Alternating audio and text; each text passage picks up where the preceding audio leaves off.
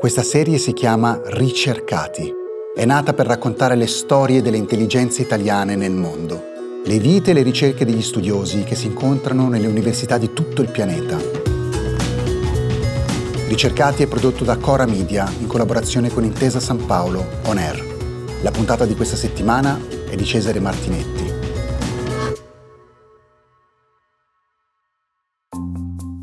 Buongiorno, il nostro ricercato di questa settimana si chiama Matteo Residori, ci risponde da Parigi, dove insegna alla Sorbonne, alla Sorbonne Nouvelle. Guarda Matteo, innanzitutto ti chiedo che differenza c'è tra la Sorbonne e la Sorbonne Nouvelle.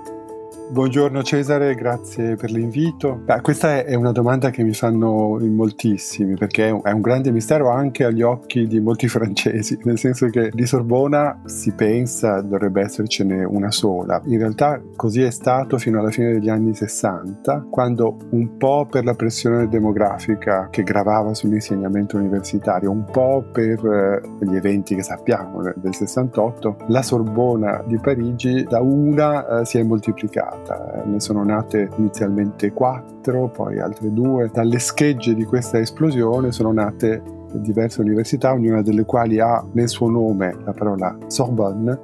Bene, l'altro aspetto paradossale, se vogliamo, è che Matteo è uno specialista del Rinascimento, quindi alla Sorbonne Nouvelle, con tutta la tradizione e tutta l'evocazione del mito della Sorbona, per studiare e per insegnare, ricercare e studiare una materia molto classica, la letteratura italiana del Rinascimento. Come sei arrivato alla Sorbona, Matteo? Tutto è cominciato alla fine degli anni 90, quando completavo il mio percorso di studi e di formazione alla Scuola Normale di Pisa, che ha un rapporto antico di alleanza, di cuginanza, diciamo, con l'École Normale Supérieure eh, di Parigi, di cui inizialmente la Scuola di Pisa doveva essere una sede staccata, anche se poi le due istituzioni hanno avuto percorsi e evoluzioni molto diverse. Sta di fatto che ancora oggi, e a maggior ragione all'epoca, esisteva un accordo che permetteva agli studenti pisani, come io ero, di venire a passare dei soggiorni di studio, di ricerca e anche un po' di, di flânerie, eh, diciamo, alla Scuola Normale di Parigi. Così io ho fatto a partire dalla metà degli anni 90, così è nata in me eh, l'idea che forse si poteva anche andare in Francia per completare i propri studi e magari un giorno per lavorare. E così è stato. Ecco, dicevi per completare i propri studi. Tu sei specialista di letteratura italiana, di letteratura del Rinascimento, eh, di poesia cavalleresca, di autori assolutamente italiani. Ecco, come ci si completa andando in Francia e com'è stata la tua esperienza? Sì, effettivamente L'espressione può sembrare un po' strana. Io prenderei le cose da un, un, po' lontano, dicendo che all'epoca, appunto negli anni 90, il discorso che oggi è molto diffuso e molto comprensibile, diciamo, eh, un discorso di deplorazione o di preoccupazione sul fatto che molti giovani ricercatori italiani sono andati all'estero, direi che all'epoca non esisteva, anzi da un certo punto di vista andare all'estero era la miglior cosa che potesse succedere a un giovane ricercatore o a un giovane studente appena dottorato come io ero. Perché credo che ancora fosse forte all'epoca l'idea che eh, noi italiani fossimo sempre un po' in deficit eh, di formazione, di modernizzazione e che avessimo sempre qualcosa da imparare andando all'estero. Quindi la mia aspirazione a venire in Francia nasceva più che dal desiderio di progredire nel settore specifico in cui mi ero già abbastanza formato, più che da questo dall'idea che c'era comunque qualcosa da imparare da un paese che sembrava da tutti i punti di vista più avanzato dell'Italia, culturalmente ma anche politicamente, socialmente più avanzato. Nel mio caso c'era anche una forte ammirazione, una, una grande passione per la letteratura francese Ecco, tu dicevi una cosa molto interessante prima, quando ho deciso di andare in Francia all'epoca non c'era quest'idea che adesso un po' banalmente si ripete e si cita come la fuga dei cervelli. Non era una questione di fuga, ma era una questione di apprendimento, era una questione di inserirsi in un altro sistema, apprendere da un altro sistema. Ecco, essendo che poi tu ci sei rimasto in Francia, che cosa è successo? Che sei stato coinvolto dentro questo sistema e ti sei trovato bene, cioè hai fatto quello che forse in Italia sarebbe stato più difficile o non sarebbe stato possibile. Sì, è verissimo. All'epoca andare all'estero era quasi più che un, una sconfitta, era un, un successo. Diciamo. E ricordo che il direttore della scuola normale dei primi anni 2000 addirittura pubblicava sul sito della scuola la lista degli ex allievi che avevano avuto dei posti di lavoro in università straniere come se fosse appunto un titolo di onore. Ci è voluto un po' di tempo e ci sono volute anche molte conversazioni con amici francesi per capire che in questo c'era anche qualcosa che non andava, nel senso che la scuola normale e lo Stato italiano avevano messo a mia disposizione molti anni di sostegno finanziario, di risorse umane e io alla fine sono venuto a spenderle per lo più a beneficio dei francesi. Ma tornando alle tappe concrete del mio arrivo in Francia, la prima cosa che ho fatto, perché molti mi hanno incoraggiato a farla, è stata un concorso che si chiama Agrégation, un concorso antico che ha un ruolo simbolico anche importante nella cultura francese. Concretamente è solo un concorso di abilitazione all'insegnamento per le scuole medie superiori, un concorso che funziona piuttosto bene rispetto a quello che abbiamo conosciuto in Italia, nel senso che si tiene ogni anno secondo regole molto chiare e immutabili da decenni, garantisce forme di selezione trasparente, oggettiva, meritocratica, però ha anche un, un, ruolo direi simbolico soprattutto per i candidati stranieri, un simbolo che sta tutto nel suo nome, appunto la, l'aggregation significa l'atto che incorpora un elemento esterno ad un corpo organizzato, appunto ad un, ad un gregge etimologicamente, nel senso che è un dispositivo di selezione che individua delle qualità, dei talenti per selezionare dei futuri insegnanti che devono essere anche eh, conformi a ciò che la Francia si aspetta da un insegnante, perché le prove di questo concorso sono molto codificate, abbastanza severe, molto chiare nelle loro regole, con il risultato che quando si supera, come è successo a me con successo, questo concorso, ci si ritrova immediatamente parte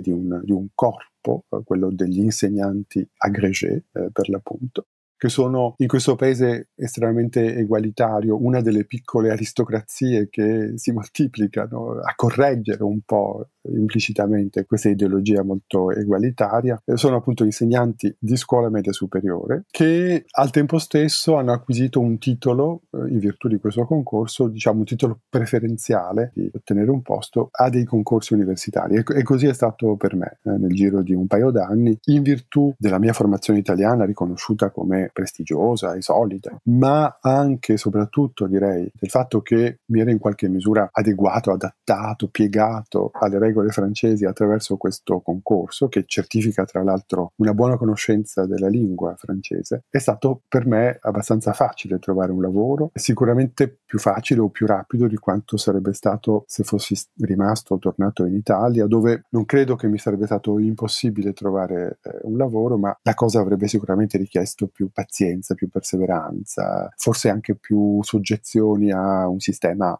che richiede appunto delle forme di lealtà e di attesa.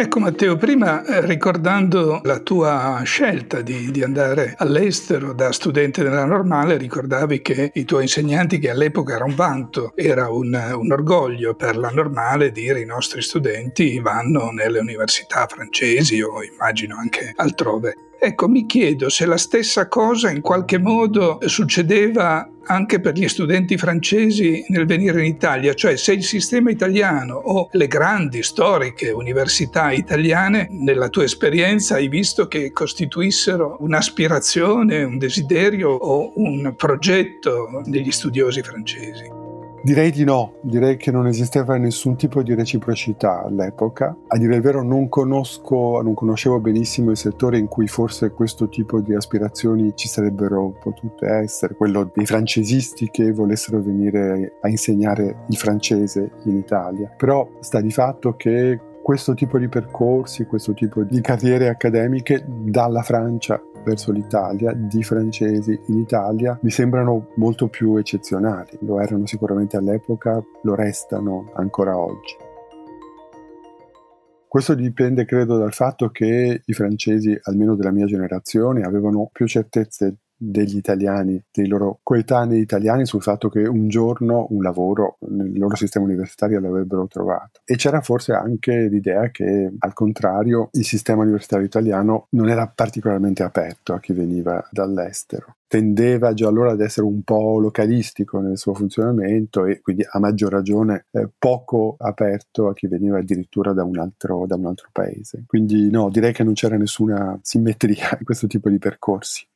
In questa serie dei ricercati questo tema emerge spesso e se posso fare una considerazione un po' generale, il problema più grande non è tanto la fuga dei cervelli, diciamo così, tanto per capirci, italiani all'estero, ma è la mancanza dell'attrazione dell'Italia rispetto a cervelli che vengono da altri paesi. Io adesso però volevo anche chiederti sul finale di raccontarci come si insegna oggi, nel mondo di oggi, la poesia cavalleresca, insomma la tua materia, Tasso, l'Ariosto, Pulci, Boiardo, come si insegna questa poesia che per chi non è uno specialista sono ricordi di liceo, eh, in un mondo in cui gli studenti vivono sullo smartphone e si vive con una tecnologia che sembra del tutto incompatibile con quel tipo di poesia, quel tipo di letteratura. Ecco, e volevo anche chiederti questo, se secondo te c'è un dialogo possibile tra la tecnologia digitale che fa parte della nostra vita e quella poesia, oppure se quella poesia è, come dire, un mondo a parte, una nicchia, un rifugio, per te che sei studioso o anche per studenti e per lettori.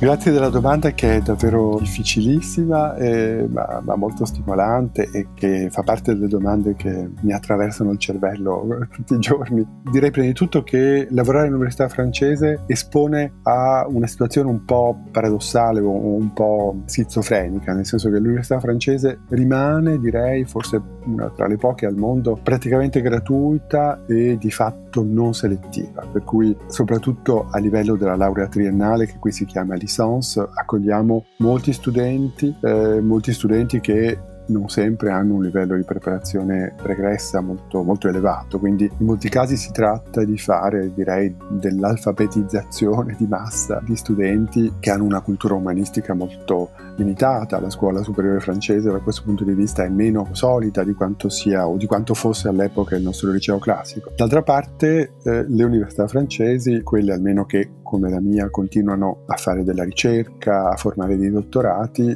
hanno delle ambizioni e degli obblighi di ricerca specialistica ad alto livello, internazionale, con collaborazioni internazionali.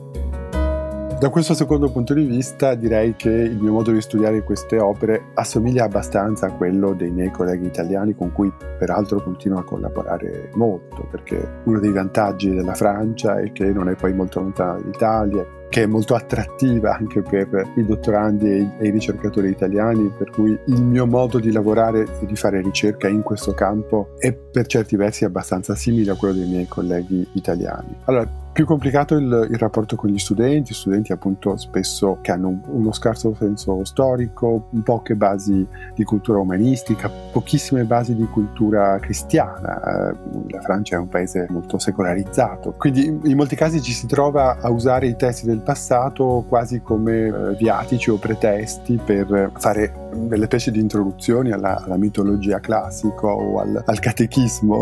cattolico.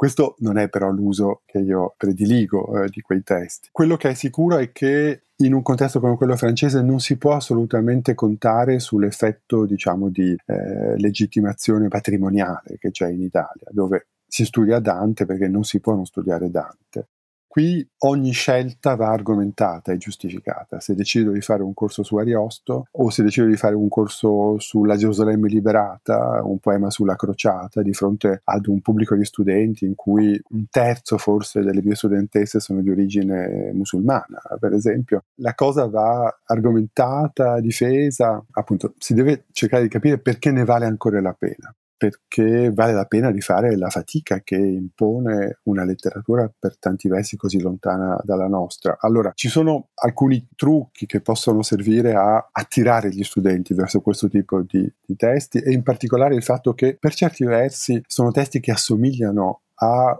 opere di finzione molto popolari oggi, come le grandi saghe fantasy di, di Tolkien, eh, Il Signore degli Anelli, o che assomigliano per certi versi al, al, all'universo del, del videogioco, dei combattimenti cavallereschi e, e, via dicendo. Si deve anche in qualche caso rinunciare all'idea che eh, questi testi possano essere letti integralmente ovviamente, e eh, possono essere letti in lingua originale. Eh, spesso con gli studenti dei primi anni si ricorre a traduzioni, ad antologie parziali, perché possano immergersi, direi, nel, nel flusso narrativo di queste opere che è secondo me ancora oggi, e penso soprattutto ad Ariosto, uno eh, degli elementi